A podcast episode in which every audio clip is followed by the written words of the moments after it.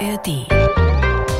Ich bin ganz gut im Vorsätze einhalten, aber ich überlege mir es wahnsinnig gut, ob ich mir einen Vorsatz ernsthaft nehme, weil so ein guter Vorsatz ist ja nichts weniger als wie ein Vertrag mit sich selber. Vertrag mit sich selber, den nehme ich ernst. Und mir hat einmal irgendein kluger Mensch gesagt, man kann Menschen darüber definieren, wie sie ihre Versprechen einhalten. Die blaue Couch, der preisgekrönte Radiotalk. Ein Bayern 1 Premium Podcast in der App der ARD Audiothek. Dort finden Sie zum Beispiel auch mehr Tipps für Ihren Alltag mit unserem Nachhaltigkeitspodcast Besser Leben. Und jetzt mehr gute Gespräche. Die blaue Couch auf Bayern 1 mit Thorsten Otto. Toni Inauer, ich freue mich sehr. Herzlich willkommen auf der blauen Couch. Ja, danke für die Einladung. Wunderbar. Ja, ein gutes Neues kann man ja noch wünschen. Ja, jetzt geht's noch, glaube ich. Ja, gutes Neues allen Zuhörerinnen und Zuhörern. Und Bist, dir natürlich. Ja, danke. Bist gut reingerutscht? Ganz ruhig. Ich, ich, mag die Kracherei nicht so gern, mhm. sage ich jetzt ganz ehrlich. Wir haben einen Hund, einen Beagle, meine Frau hat einen Beagle adoptiert.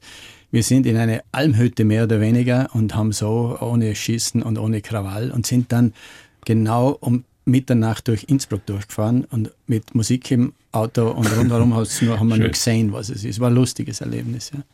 Die vier Schanzentournee, über die müssen wir natürlich oder wollen wir natürlich auch kurz sprechen, die ist rum. Du warst, habe ich mir sagen lassen, das erste Mal seit, seit 50 Jahren, muss man ja sagen, in keiner aktiven Rolle dabei. Weder als Athlet noch irgendwie als Experte. Sonst was, was ist los, Toni? Naja, ich war einmal nicht dabei, aber da war ich krank. Da bin ich, da zumindest in Oberstdorf, war ich noch als Patient war ich dabei. naja, ich habe mich zurückgezogen aus dem ZDF, aus eigenen Stücken und äh, war bei der Vier-Schanzentournee nur in Innsbruck live dabei. Das habe ich mir angeschaut, Innsbruck. Im Kessel bin ich gewesen. Mhm. Aber juckt's da nicht noch irgendwie? Ist es nicht komisch, wenn du das erste Mal seit so langer Zeit nicht dabei warst? Ich weiß nicht, ob du das kennst, aber irgendwann juckt es einen einmal nicht dabei zu sein und zu schauen, wie sich das von außen anfühlt, wenn die anderen also einen Stress haben und man selber, statt äh, jetzt da mitzufiebern und unter Druck zu sein, ganz was anderes tun kann. Mhm. Aber hat schon Spaß gemacht, wieder zuzuschauen. Es ist ja nach wie vor eines der wenigen Rituale, die es noch gibt im Fernsehen, wo sich die ganze Familie vom Fernseher versammelt. Ich kenne es noch von klein auf. Dein Eindruck, Kobayashi, der konstanteste, einfach der Beste insgesamt, oder? Ja, nach Bischofshof muss man sagen, verdient, gewonnen. Er hat es äh, richtig gut bis zum letzten Sprung auf höchstem Niveau durchgehalten. Ich war eigentlich für Wellinger. Ich habe familienintern gewettet gehabt mit Mario, der ja auch Skispringer war. Und er hat auf Kobayashi gesetzt. Und okay. da muss ich sagen, du bist ein Experte, Mario. Habe ihm jetzt eine SMS geschickt, dass er, dass er gewonnen hat. Ja, der Andi äh, war stark, hat kaum Fehler gemacht, aber man muss eben dann, um eine Tournee zu gewinnen gegen einen Kobayashi, nur keine Fehler machen ist zu wenig, da musst du über dich hinauswachsen. Nimm uns doch mal mit, was passiert im Kopf eines Weltklasse-Skispringers in diesen Momenten, im zweiten Durchgang, beim vierten Springen, wenn du da oben stehst? Na, ich glaube, dass sogar zwischen dritten und vierten Springen in diesen Tagen zuvor Dinge passieren, die für den Wettkampf entscheidend sind. Wenn man dort nämlich nicht wirklich entspannen kann und nicht wirklich diese Lockerheit wiederfindet, die man braucht, um, um etwas zuzulassen, das man nicht steuern kann, das aber besser ist, als wir das man selber eigentlich bewusst kann, das passiert vorher schon, wenn man zu viel an den Sprung denkt. Und das ist, fällt halt Deutschen und Österreichern schwerer bei der Tournee, weil wir haben mehr Druck, wir sind mehr unter Beobachtung, wir müssen für die Familie unter Umständen sogar noch um Karten uns kümmern und alle diese Dinge mehr. Und die ganze Sache kann uns unrunder machen. Und da hat der Japaner, der mit niemandem redet, weil ihn keiner versteht, und außer mit einem Übersetzer oder Ahonen früher, also der sowieso nie geredet hat, die haben es leichter. Finnen, ja, die haben es leichter. Wärst du noch mal 20, könntest du die Jungs besiegen heute? Äh, also ich bin, das sagen natürlich gerne Spitzensportler, aber meine Karriere war mit 21 im Prinzip zu Ende. Und ich wusste hinterher so viel mehr über Skispringen als in der Zeit, wo ich aktiv war, dass ich mir sicher war, ich hätte viel geschickter mit mir selber umgehen können. Wäre mir viel weniger oft im Weg gestanden und hätte gemerkt, was ich laufen lassen muss und wo ich, wo ich wirklich investieren muss. Ich kann mich noch wirklich gut erinnern, ich habe es ja vorhin schon erzählt, an die Vier-Schanzentournee 75, 76. Du warst der überragende Springer und ausgerechnet in Innsbruck Wind. Du musst den. Wir müssen sagen, 1975, nicht 1875, glaube ich. das, das war nach, Zuhörerinnen, das war nach dem Krieg auf jeden Fall. Ja, eindeutig, ja. Also du, der überragende Springer, hast, glaube ich, sogar drei Springen gewonnen ja. in der Saison. Und äh, dann musst du den Sprung abbrechen, weil zu viel Wind ist. Wie fühlt sich das an, wenn man weiß, jetzt, jetzt habe ich es obwohl ich nichts dafür kann, aber ich habe es versaut. Es war dort auch schon so, dass ich vor dem Wettkampf schon gemerkt habe, mir hat das so genervt, es ist Föhnlage in Innsbruck, totaler Föhn. Und dann wissen wir vom Training, es ist ein Zufall, ob du weit oder kurz springst. Das hat mit deinem Können hängt weniger zusammen als mit dem Glück. erinnere mich noch gut, der Peter Leitner hat noch sogar fast einen Schanzenrekord gesprungen im Probedurchgang, war dann auch unter ferner Liefen zu finden beim Wettkampf und mich hat halt der Wind richtig erwischt, eine Böe. Und ich habe das aber vorher schon, weil ich ein bisschen zu krampfig war, zu, zu verärgert, dass es jetzt ungerecht werden wird. Ich war nicht rund, ich war nicht locker. Und das ist dann auch schlecht, wenn es windig ist, man puffert dann viel weniger. Und es ist natürlich ein fürchterliches Gefühl, wenn du dann unten bist und du hast gerade zweimal Schanzenrekord und zwei mhm. Wettkämpfe gewonnen und plötzlich bist du 72. nach dem ersten Durchgang. Wobei das ja auch eine brenzlige Situation ist. Wenn dich so eine Böe erwischt, wie fühlt sich das an? Wie fühlt sich das an? Das ist äh, wie beim Skifahren, wenn man im Tiefschnee fährt, und die Bayern sind ja alte Tiefschneefahrer, Fahrerinnen, und es reißt dann Ski raus. Und du kannst ihn plötzlich nicht mehr reinbringen und dann dann bist du halt äh, Passagier der Kräfte, es haut dich nach vorn, du bist hilflos. Mehr, bist hilflos, ja. Und dann musst halt froh sein, dass du auf die Füße kommst. Es gibt Fotos von diesem Sprung, wo ich oben hänge, wie der Hermann Mayer ungefähr so ein bisschen in Nagano, ja. Aber ist das in, in dem Moment Panik? Oder bist du da einfach so konzentriert, dass da gar keine Zeit ist für Gefühle, für Angst oder sowas? Ja, das, es ist Schock, ja. Und äh, ein Schockerlebnis ist ja so, dass man im Moment keinen Schmerz spüren würde, dass sich die Zeit dehnt. Man hat auch diesen Stich quasi ins Sportlerherz, dass man merkt, das war's jetzt. Das ist ja unfassbar, schon wieder ich. Wieso kann mir das passieren? Und dann schaust natürlich, äh, es ist äh, einfach automatisiert, dass man dann auf die Füße kommen will und landen will. Und viel zu früh gelandet, ja. Stimmt es eigentlich, Toni, dass du bei deiner allerersten Vierschanzentournee 73, 74 in Oberstdorf nicht starten durftest, weil die Punktrichter der Meinung waren, die Schanze ist zu hoch für dich? Ja, ja. Ich war der, der jüngste Springer, der bis zu dem Zeitpunkt an den Start gemeldet wurde, war 15. Mhm. Also nicht die Sprungrichter, sondern die Kommission der Mediziner hat beschlossen, aus medizinischen Gründen, der Innauer ist für diese 110 Meter Schanze, die war damals noch nicht größer, ist er eigentlich zu jung. Ich finde es eigentlich gut im Nachhinein, damals habe ich mich fürchterlich geärgert. es war so eine Mischung. Ich habe mich einerseits geärgert, andererseits habe ich vor der Schanze wirklich ein bisschen Angst gehabt, okay. weil ich noch nie gesprungen bin auf so einer großen und es war wahrscheinlich gut, dass man doch Vorsicht walten ließ. Ja. Wobei du mit 15 natürlich davon überzeugt bist, du kannst das ja eh, oder? Äh, ich bin so wenig Sprünge vorher schon erst gesprungen. Ich habe mit zwölf erst angefangen, mit elfeinhalb. Also ich war sowas von unroutiniert, äh, dass ich mir nie ganz sicher war, was bei mir rauskommt. Bei mir war das, es konnte was Geniales kommen, dass ich Weltklasse bin. Es war aber auch möglich, dass ich letzter wäre. Also bei mir war das, das Spektrum war sehr, sehr breit. Du hast mit 22 deine große Karriere ja schon beenden müssen, nach einem Wadenbeinbruch, ich glaube auch dreifachen Bänderriss gehabt. Wie schlimm war das damals in dem Moment?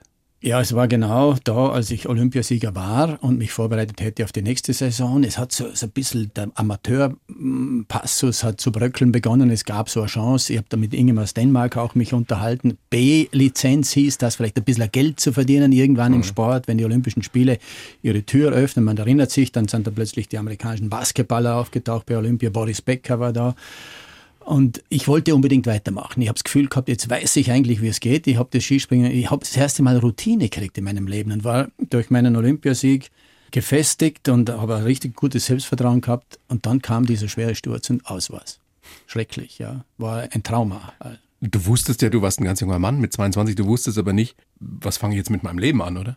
Mein Glück war, dass ich ins Skigymnasium gekommen bin, dass die mich gecastet haben zuvor und dass ich dort mehr oder weniger, äh, ja, soll ich sagen, zufällig und weil es nicht anders ging, die Matura, Abitur gemacht habe und dass ich also studienberechtigt war und dass unser Trainer, das war der erste Akademiker da in Österreich im Spitzensport, im Skispringen, das war der Baldur Bremel, der hat uns eben auch nicht nur im Sport irgendwie Selbstvertrauen gegeben, sondern auch gesagt, du hast einen guten Kopf, streng dir ein bisschen an, du kannst auch studieren mein bester Freund, Alois Liebburger, war bereits an der Uni und hat gesagt, Dani, du kommst jetzt, morgen gehen wir immatrikulieren morgen und, gehen wir studieren. Und, und inskribieren und, und, und im Ding habe ich auch schon geschaut, im Studentenheim, wir hauen uns da ins Studentenheim und da, da legen wir mal los. Und das hat mich aufgefangen, nach einigen Monaten wirklicher Depression von, äh, aus dem Sport mit großen Zielen, mit einer Lebensstruktur von in der Früh bis am Abend, ganzjährig, alles vorgegeben, das war plötzlich weg. Mit einer Lawine war alles weg.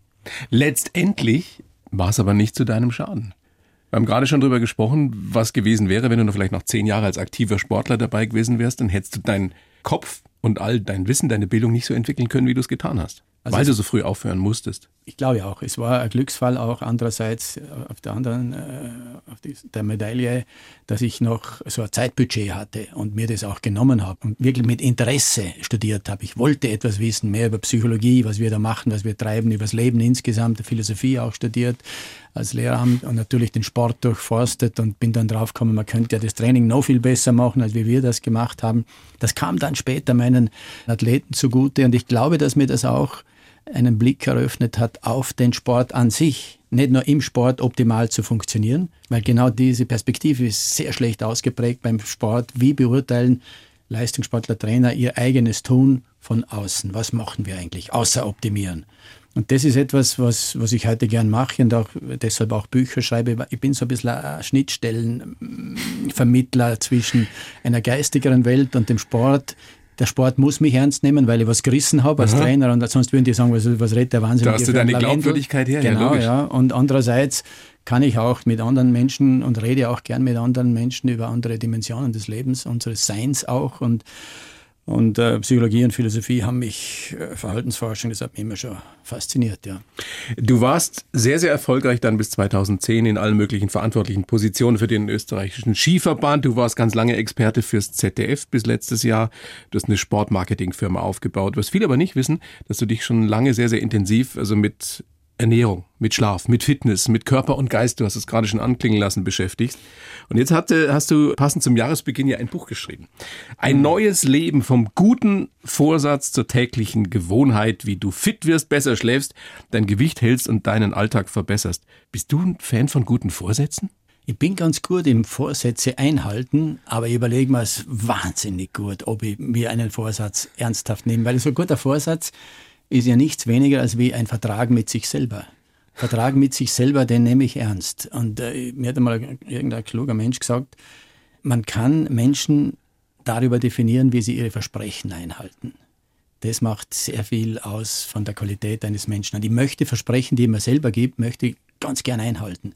Und Deswegen überlegt es sehr gut, was du dir Überlege mir sehr gut. Ich bin in, immer, im Jänner bin ich fast nur in der Sondierungsphase, was ich mir für ein, für ein Jahr vornehme.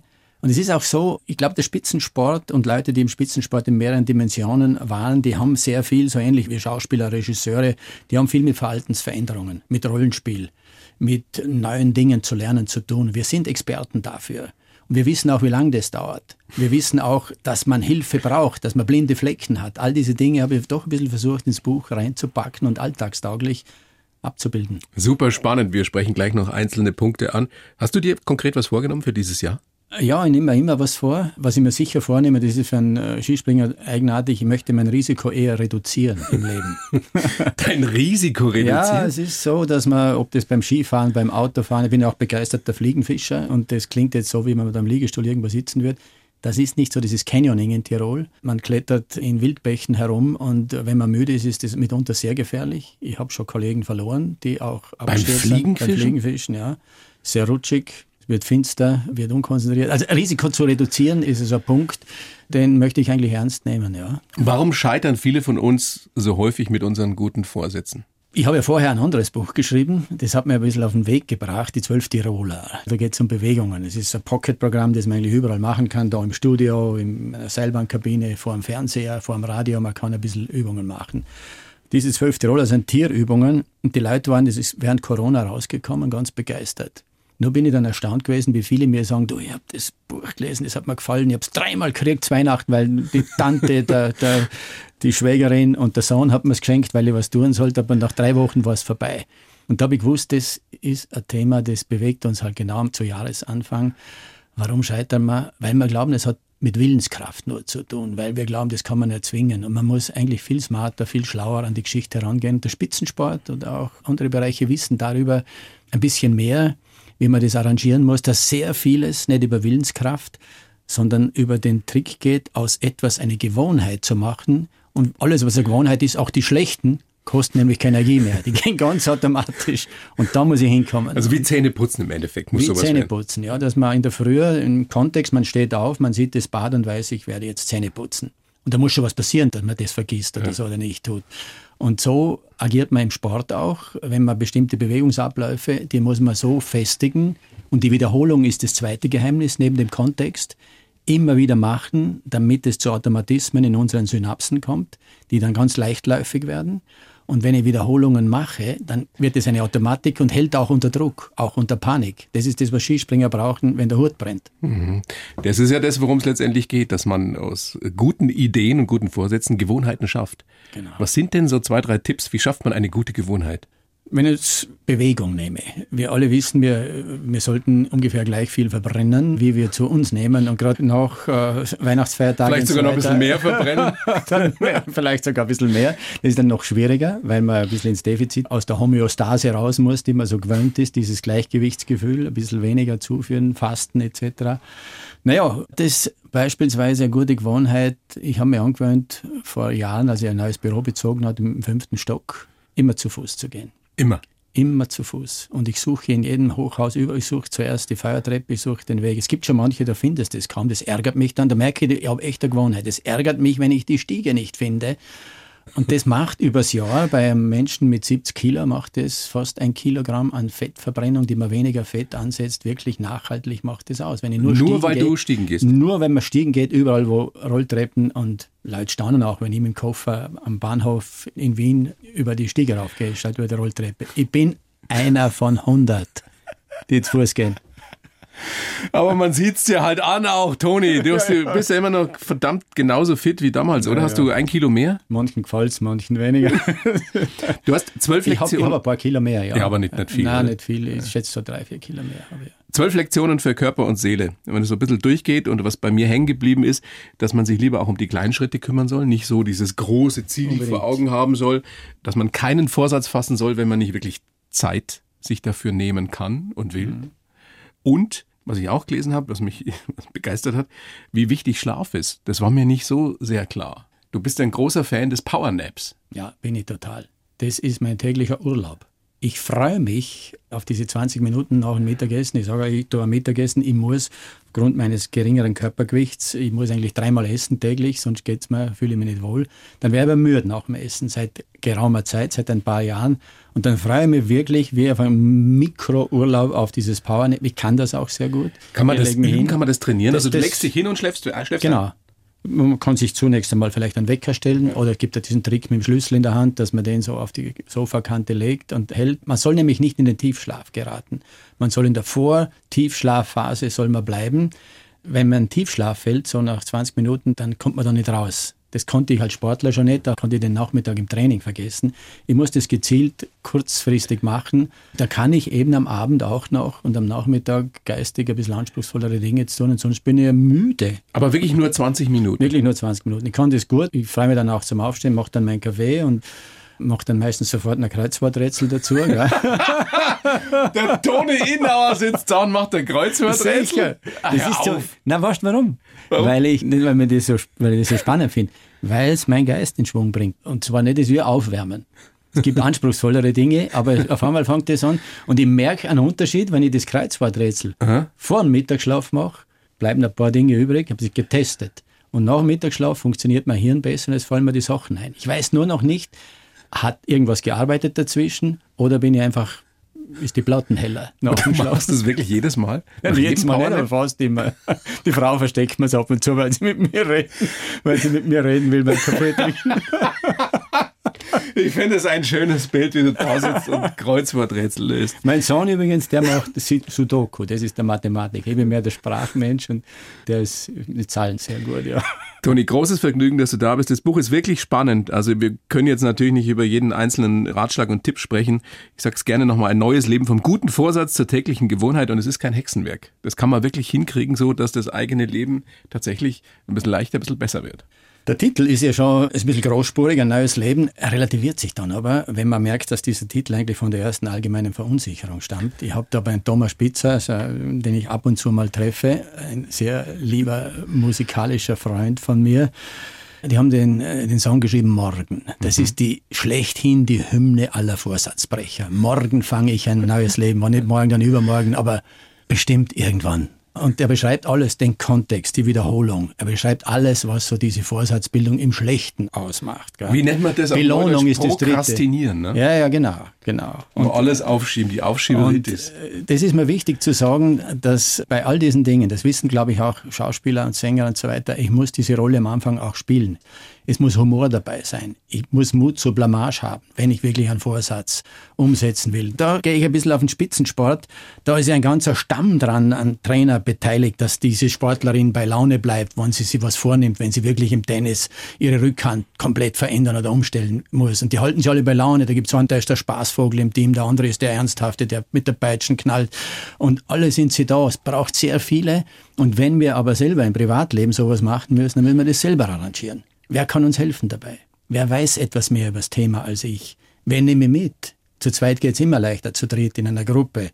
Es, es, sind diese ganz entscheidenden Dinge, die man aus dem Sport auch ein bisschen mitnehmen kann. Aber dazu gehört sicherlich auch ein bisschen Nachsicht mit sich selbst. Dass über nicht, sich selber auch lachen Dass können. man nicht gleich verzweifelt, wenn man einmal irgendwie undiszipliniert ist. Das muss man wirklich kultivieren. Und es ist auch nachgewiesen, Amerikaner haben das untersucht, dass ich in dieser Gewohnheitsbildung durchaus einmal einen Rückfall haben darf einmal ein paar Tage, ein paar Wochen aussetzen. Wenn ich dann wieder anfange, nehme ich das Budget von vorher mit. Ich habe also schon angesammelt, ich fange nicht wieder bei Null an. Also kleine Pausen sollen uns nicht zum Verzweifeln bringen und sagen, jetzt höre ich komplett auf, sondern warte ein bisschen, dann fange ich wieder an. Unter anderen geänderten Voraussetzungen, auch das wissen wir im Sport, dass man Unterbrechungen durchaus aushalten kann. Der Mann weiß was, der Mann hat Lebenserfahrung. Lesen Sie dieses Buch. Toni, ich habe für dich einen Lebenslauf geschrieben, das mache ich für jeden Gast. Den gebe ich dir jetzt. Du kennst ihn nicht. Ja. Lies ihn bitte so vor und sag mir dann danach, ob das ein rechter Schmarrn ist oder ob du den so unterschreiben Soll ich ihn kannst. laut vorlesen? Ja, bitte. Okay. Ja, bitte. Ja. Ich heiße Toni Ina und bin ein Visionär, der Herausforderungen liebt. Man hat mich das Wunderkind des Skispringens genannt. Ja, das stimmt. Ich war Olympiasieger und Weltrekorder, aber ich weiß auch, wie es sich anfühlt, wenn man ganz unten ist when you're down and out. Ich, ich habe für alles im Leben habe ich eigentlich einen Song, gell? das ist wichtig. Cool. Letztlich kommt es darauf an, dass man sich nicht unterkriegen lässt und das Beste aus sich herausholt. Besonders geprägt hat mich mein Vater und das Streben nach seiner Anerkennung. Stimmt? Auch Preimel oder sogar Schröcksnadel haben mich geprägt. Heute macht es mir große Freude, mein Wissen weiterzugeben und Menschen zu helfen, sich selbst gut zu tun. Langweilig ist mir nie, ich bleibe neugierig und lerne immer noch dazu, besonders an der Gitarre und auf dem Golfplatz. Oder Gitarre lerne ich mehr dazu, weil ist das Ausgangsniveau niedrig genug. Aber stimmt, Na schön, oder? ist wunderbar. Das ist, äh, äh, ja, ich würde sagen, mit ein paar Strichen gut getroffen. Dankeschön, Dankeschön. Freut mich, Toni. Also, wie schaut es jetzt aus? Auf dem Golfplatz Handicap? Äh, ich habe ganz genau 5,6. Ja. Wow. Ja. Da habe ich ein Ziel, aber das sage ich jetzt nicht. Sie können die Zuhörerinnen und Hörer nachschauen, was heißt Shoot Your Age, Play Your Age. Was heißt das? Play Your Age. Ich weiß also, willst du es nicht auflösen, erklären? Play Your Age heißt, dass man irgendwann einmal so, der Bernhard Langer ist jetzt 66 und der spielt auf einem Standard, auf einem Championsplatz, spielt der 66 Schläge. Mhm. Sein Alter zu spielen heißt es. Und okay. ich werde wahrscheinlich 80 werden müssen, bis ich einmal in die Nähe komme, aber das ist so ein Ziel, wo man beides braucht. Du musst gut Golf spielen und du musst fit altern. Das ist so ein ja, und, und Golf, Golf, ist ja nun wirklich der ultimative Sport, wo du gegen dich selbst antrittst. Da trittst gegen dich selber. Wo du nie, ja. nie fertig bist. Ja, es ist herrlich. Regst du dich richtig auf? Ich habe mir zeitlang ziemlich aufgeregt beim Golf. Es ist aber eine gute Schule auch so, sagt man nicht von ungefähr, für die Demut, weil letztendlich ich spiele gegen mich selber. Ich kann mich nur über mich selber aufregen und bin manches Mal mit mir verzweifelt, dass meine Arme, mein Körper Dinge macht, die ich nicht geplant habe. Vor allem für so einen ehemaligen Weltklasse-Sportler ist das ja nochmal krasser, weil du denkst, ich muss es doch hinkriegen. Ja, und so. je mehr du es willst, desto weniger funktioniert es beim Golf. Ne? Ja, aber auch diese Zusammenhänge und diese Mechanismen kennen wir natürlich. Das ist im Skispringen dasselbe. Wir haben schon gesagt, singen und springen kannst du nicht erzwingen. Es ist so. Da muss irgendwas, muss diese Prise Leichtigkeit, die muss woanders hergeleitet werden. Du musst in diesen Flow geraten. Du musst reinkommen, du musst dich darauf verlassen, dass deine körpereigene Intelligenz manches Mal mehr liefert als der Wille, der auch sehr schnell einmal einen Holzweg findet. Äh, wo ein Wille, da ein Holzweg, kann man auch sagen. Aber dieses Spiel mit all den Sachen ist, ist eben das Amüsante und die hohe Schule. Kannst du sagen, was dein herausragendes Talent war beim Skispringen? Was du ah. mehr oder besser konntest als andere? Ich glaube, ich konnte, äh, spricht meine Laufbahn auch dafür, dass ich nach quasi drei oder vier Jahren Skispringen im Nationalteam war und Weltmeisterschaftsstarter. Ich habe unglaublich gut beobachten und lernen können. Und zwar intuitiv, ohne dass ich es erklären konnte, anfänglich. Ich bin dann später auch durch Studium und alles natürlich kopflastiger geworden. Man wird das, wenn man es mehr kontrollieren will. Aber diese Lernfähigkeit, dieses Nachahmen, glaube ich, war, und vielleicht war es auch einfach diese grenzenlose Liebe zum Sport, diese Faszination, den wirklichen Könnern über die Schulter zu schauen und das zu spüren, was die wirklich tun. Trotzdem, was die allerbesten, egal in welcher Sportart, ja oft gemeinsam haben, ist diese Fähigkeit, wenn es wirklich darauf ankommt, die beste Leistung abzurufen. Also im Endeffekt den Kopf auszuschalten und nicht drüber nachzudenken, was ist, wenn es schief geht. Genau. Ja. Leute wie du, ihr denkt nie drüber nach, was ist, wenn es schief geht. Also beim Golf schon. Da, naja, gut, da, bist du auch nicht Weltklasse, aber beim Skispringen. Ja. Ja, aber Man lernt dazu im Leben. Ja. ja. Aber beim Skispringen, klar warst du natürlich auch viel jünger und wenn du jünger bist, machst du eh weniger Gedanken, aber das, das gibt's aber nicht. Ich habe das, es war anfänglich wirklich so, ich habe das so intensiv gespürt, diese Feinheiten, dass es für mich gar nicht schwer war, dann ins Zentrum zu treffen quasi. Ich war bei einer Situation 76 am Bergisel bei Olympischen Spielen in Führung liegen zehn Punkte vorne, wo ich das nicht zustande gebracht habe. Ich habe diesen Wettkampf verloren, weil ich wie die. Nein, du hast Silber gewonnen. Ich habe Silber gewonnen, ja, aber ich habe zehn Punkte verspielt und das war für mich eigentlich eine Niederlage. Und da habe ich gemerkt, ich muss jetzt doch systematischer an meinem Kopf, wenn ich so eine Chance habe, arbeiten. Das habe ich gemacht. Das war auch Auslöser dafür, dass ich später Psychologie studiert habe. Weil es mich interessiert hat, wie hängen die Dinge zusammen. Ah, da warst du 17. 17 war in Innsbruck und dann, als ich Olympiasieger war, war ich 21, vier Jahre später. Ja. Diese Vatergeschichte, die spielt ja wohl wirklich oder hat wirklich eine große Rolle gespielt. Stimmt es, dass dein Vater, als du auf die Welt gekommen bist, enttäuscht war, weil er sich eine Tochter gewünscht hat? ja, ja das, ich weiß es natürlich aus Erzählungen also, meiner Aber das Mutter. hat er so erzählt, deine Mutter hat äh, Meine Mutter hat gesagt, der hat ja zwei Tage fast nicht angeschaut, der wollte unbedingt der Madel haben. Und ich hatte einen Bruder, der ist ein Jahr älter und ich war in dieser Konstellation, in diesem Energiefeld, eigentlich ein Mädchen hätte sein sollen und ein Bruder hat, der immer ein Jahr voraus war, das hat natürlich meinen Ehrgeiz schon enorm angefacht. Und Respekt. ich wollte nicht der Kleine, ich wollte nicht der sein, den man nicht brauchen kann. Ich habe mir überall über die Maßen reinkaut dann ja eine Zeit lang. Wann hat er dir das erste Mal gesagt, dass er stolz ist auf dich? Ja, das klingt anders im Bringzerwald. Das heißt, jetzt kann man die langsam brauchen. Jetzt kann man dich langsam brauchen. Ja, ja. Das genau. ist Beim Holzarbeiten war das so, ja. wow, ja, Ja, das war eine andere Zeit. Das waren andere Zeiten, aber man saß bei ihm. Man saß bei ihm, so in den Augenwinkeln und so, dass er einen Stolz gehabt hat. Und nur diese Generation war das nicht gewöhnt. Er ist mit 17 nicht am Bergisel gestanden, sondern mit dem SMG in der Hand an einer Front im Krieg. Und das sind natürlich andere Traumatisierungen, diese Männer dort zu bewältigen. Absolut. Hat er noch erlebt, wie du Olympiasieger geworden bist? Er hat das erlebt, ja, ja. Es war aber nicht vor Ort. Ich glaube, ich habe schon ein oder zwei internationale Medaillen gewonnen gehabt, als meine Eltern das erste Mal überhaupt live auf einem Wettkampf waren. Ja. Die waren am Berg oben am Gasthaus und er an der Seilbahn und Die waren Gastwirte, ja. hatten viel zu tun, natürlich vor allem am Wochenende. Und es war so mein eigenes Leben, das ich da im Spitzensport geführt habe. Ich war froh, dass sie mir das zugelassen haben und den Mut hatten, obwohl sie nichts verstanden haben davon, einen Sohn-Skispringer werden zu lassen. Du hast einen Bruder, der ein besserer Skiläufer Ja. gewesen sein soll als du sogar. Er ist ja immer noch mit Sicherheit, ja. Der Sigi war Was richtig. für ein Riesentalent dann auch. Aber der hat da draußen nichts machen wollen, oder? Doch, doch, der Sigi hat alles gemacht, was man natürlich auch die schöne Zeit als Skilehrer im Walsertal, der hat alle Seiten bespielt, die so der Skisport bringt.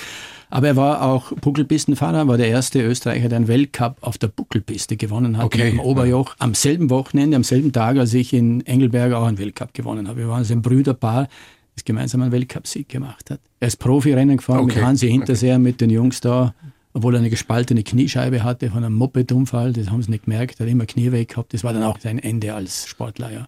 Und du hast eine Schwester mit Down-Syndrom, die gestorben ist inzwischen. Ja, richtig, das Ähm, Annele. Und du hast was Schönes gesagt in einem anderen Interview oder ich habe es in einem Artikel gelesen. Sie hat mir wahnsinnig viel beigebracht über Respekt. Ja, das ist natürlich mit einer Schwester aufzuwachsen, für die man auch zum Teil Verantwortung übernehmen muss, zu sehen, wie die Eltern und vor allem wie meine Mutter mit diesem Kind umgegangen ist, wie sie Teil unserer Familie war, wie sie Teil unseres Gasthauses war, wie sie überall auch sozial in den Ort integriert war.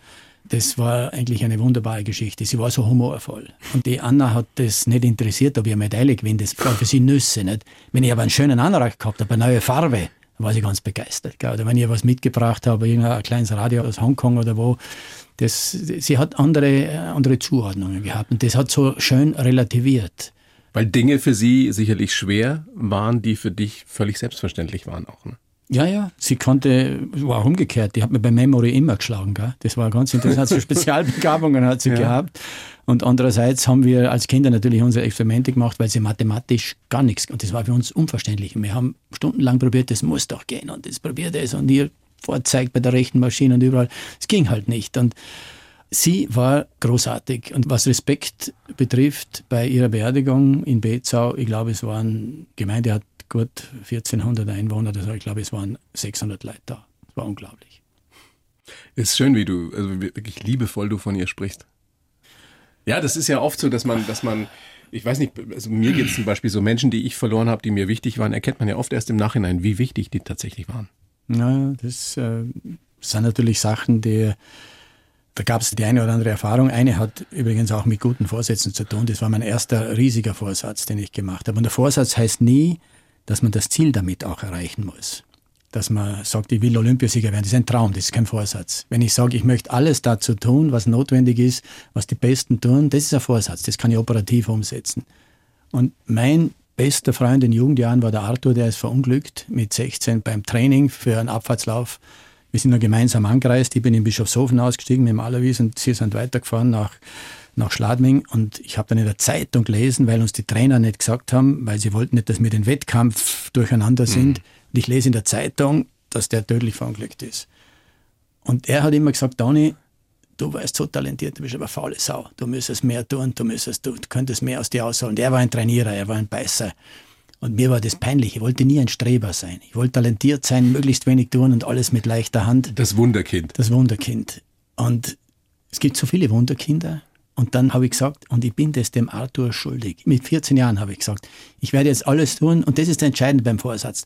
Auch wenn ich dann draufkommen muss, gut, das Wunderkind, es hat nicht ganz gereicht, du kommst nicht einmal ins Nationalteam, aber ich möchte alles probiert haben. Ich bin ja am Schuldigen, diesen Vorsatz, der hat mein Leben verändert, als Kind, als Jugendlicher. Und ich meine, du hast wirklich alles rausgeholt, was rauszuholen war auf den unterschiedlichsten Gebieten. Robert Frost, glaube ich, hat mal gesagt über das Leben, weil als er gefragt wurde, was ist die Quintessenz, was du über das Leben gelernt hast in all den Jahren?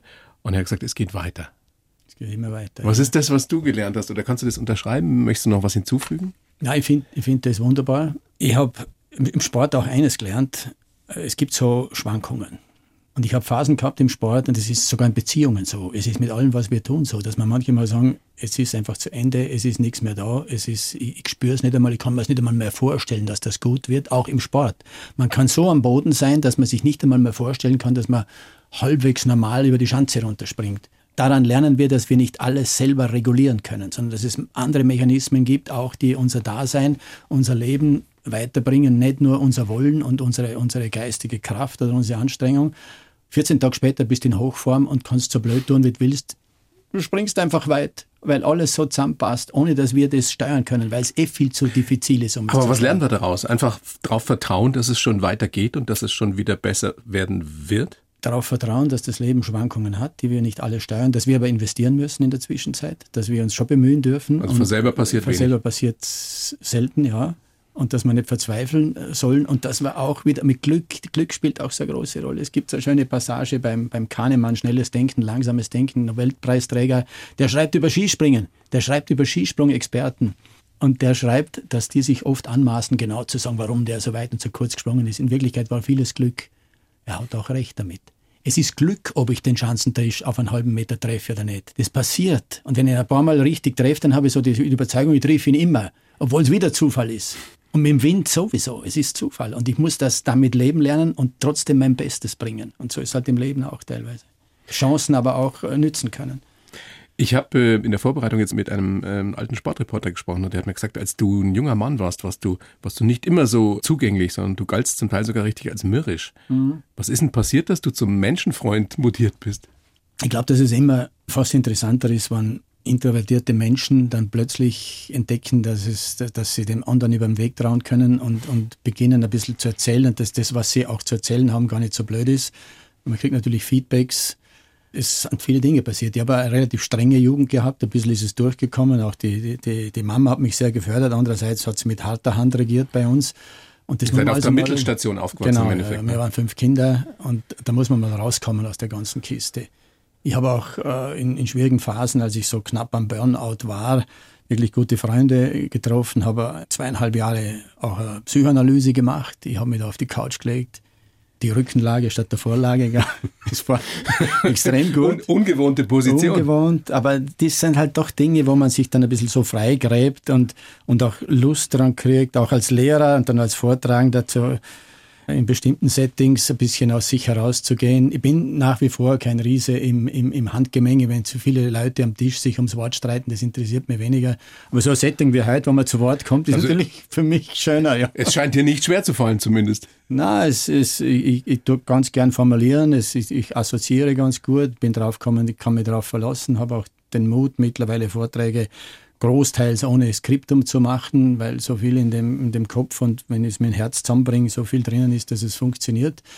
Und das macht es natürlich auch abenteuerlich und spannender, als es nur vorzulesen. Interessant ist ja auch, dass ähm, ein ehemaliger Weltklassesportler wie du in dem, was er damals getan hat und auch in dem, was er später getan hat, ja durchaus selbstbewusst sein musste und das auch offensichtlich war, sonst wäre es ja nicht so erfolgreich gewesen, aber dass du trotzdem eigentlich, wie du sagst, so, so introvertiert und durchaus auch unsicher bist in, in bestimmten Dingen. Ich war ein sehr schüchternes Kind.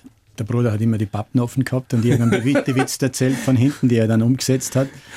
Und äh, auch als Sportler, wenn man die alten Interviews sieht, da war ich wirklich ein bisschen verklemmter. Also das war gar nicht mürrisch, sondern du warst ja, einfach auch unsicher. die Angst, einen ja? Fehler ja. zu machen und die Angst, dem nicht gerecht zu werden. Aber da haben mir auch viele Sportreporter und Sportreporterinnen gesagt, du bist gut, sag das, trau dich, mach das und, und gib was her von dir. Und natürlich Studium war dann auch wieder was anderes. Ich habe wirklich auch Glück gehabt, Menschen zu treffen, aber das auch zu spüren, wer mir wirklich helfen kann. Und immer Leute, die ich interessant gefunden habe. Und da bin ich vielleicht als Wirtshauskind, ich habe unterscheiden können, wer, wer ist besoffen und wer nicht, was ist ernst zu nehmen. Das hilft im Leben. Das hilft, ja. Und wer ist ein Spruchbeutel und, und wer überlegt sich was, wenn er sagt. Und so ein bisschen die Leute sich da auszusuchen und die Freunde war mir eine Hilfe, ja. Und du bist jemand, der sich stetig entwickelt. Also der nie, nie stehen bleiben will und sagt, ich habe doch schon so viel jetzt erreicht und gelernt und gesehen, jetzt ist mal gut entwickeln, ich habe ja keine, keine Riesenziele, aber ich finde einfach manche Dinge, manche Dinge interessant und, und ich nehme mir auch die Freiheit, weil ich viel erreicht habe und weil ich jetzt äh, auch, äh, sagen wir, materiell nicht unbedingt äh, schauen muss, dass ich, dass ich jeden, jeden Tag was verdiene oder so. Ja, offiziell bist du ja schon Rentner, ne? Bin ich, ja. Ich bin im Regelpensionsalter mit 65 und äh, arbeite aber weiter. Hätte gern vom österreichischen Staat, dass die ein bisschen schlauer werden und, und Rentner, die weiterarbeiten, auch ein bisschen belohnen, wenn sie wollen, dass da ein, ein Verhalten für mehrere, man braucht es ja, man braucht ja gute Leute, die weiterarbeiten. Da muss man mit, mit denen entsprechend psychologisch umgehen. Aber was ich sagen wollte, ich nehme mir die Freiheit, Dinge zu tun, die andere für, für gar nicht so interessant halten. Aber ich komme halt selber drauf. Wenn ich Gitarre spiele oder wenn ich mir einen Song an arbeite, denke was tut der mit seiner Zeit? Der könnte mehr dabei Geld verdienen. Aber es ist genau das, was mich jetzt interessiert. Und es ist genau das, was ich vielleicht als Kind manches Mal nicht durfte, weil man gesagt hat, du musst jetzt die Hausaufgaben machen, du musst lesen, die hätte gern gelesen. Das war ja so witzig. Meine Mutter hat gesagt, schau, dass du ins Freie rauskommst, sonst wärst du ein Stubenhocker. Nicht? Ich bin kein Stubenhocker geworden, aber ich lese immer noch gern. Und, und ich lese mit Vergnügen einmal zwei Stunden. Und dann sage ich, heutzutage sage ich zu mir, das ist für mich Bildungsarbeit. Ich brauche das für meinen Job. Nicht? Und, und, aber ich lese halt gern. Oder ich mache auch gerne, gehe gern fischen und lasse den Herrgott einen guten Tag sein. Nicht? Das sind die Freiheiten. Die, das ist der richtige Freiheitbegriff. Nicht äh, alle möglichen saublöden Dinge tun zu können und, und, und, die anderen Leute auf die Nerven zu fallen. Ich, ich suche mir die Sachen aus und lebe diese Freiheit für mich, diese kleinen Sachen zu lernen, umzusetzen, nachzuforschen. Toni, du bist ein Philosoph, ein Philosoph des Lebens mit sehr viel Lebenserfahrung bedanke mich sehr bei dir für das Gespräch. Hat mir großen Spaß gemacht. Wünsche dir alles Gute, bleib gesund. Ja, ebenfalls, ebenfalls. Vielen Dank für, für die Einladung, war sehr schön. Irgendwie hast du, hast, du bist ein Medium, da hast du jetzt aus mir ein paar Dinge rauskitzelt. Man hat so einen Sensor auf den Lippen und ja. der, der, der, merkt hinten, das Hirn bereitet was vor, soll ich es rauslassen oder nicht, aber heute war der Sensor ganz ruhig. Dankeschön. Können ja immer zwei dazu. Sag gerne nochmal dein Buch. Toni Inauer, ein neues Leben vom guten Vorsatz zur täglichen Gewohnheit. Dankeschön, alles Gute. Alles Gute, danke, Servus. Die Bayern 1 Premium Podcasts. Zu jeder Zeit, an jedem Ort. In der App der ARD Audiothek und auf bayern1.de. Bayern 1 gehört ins Leben.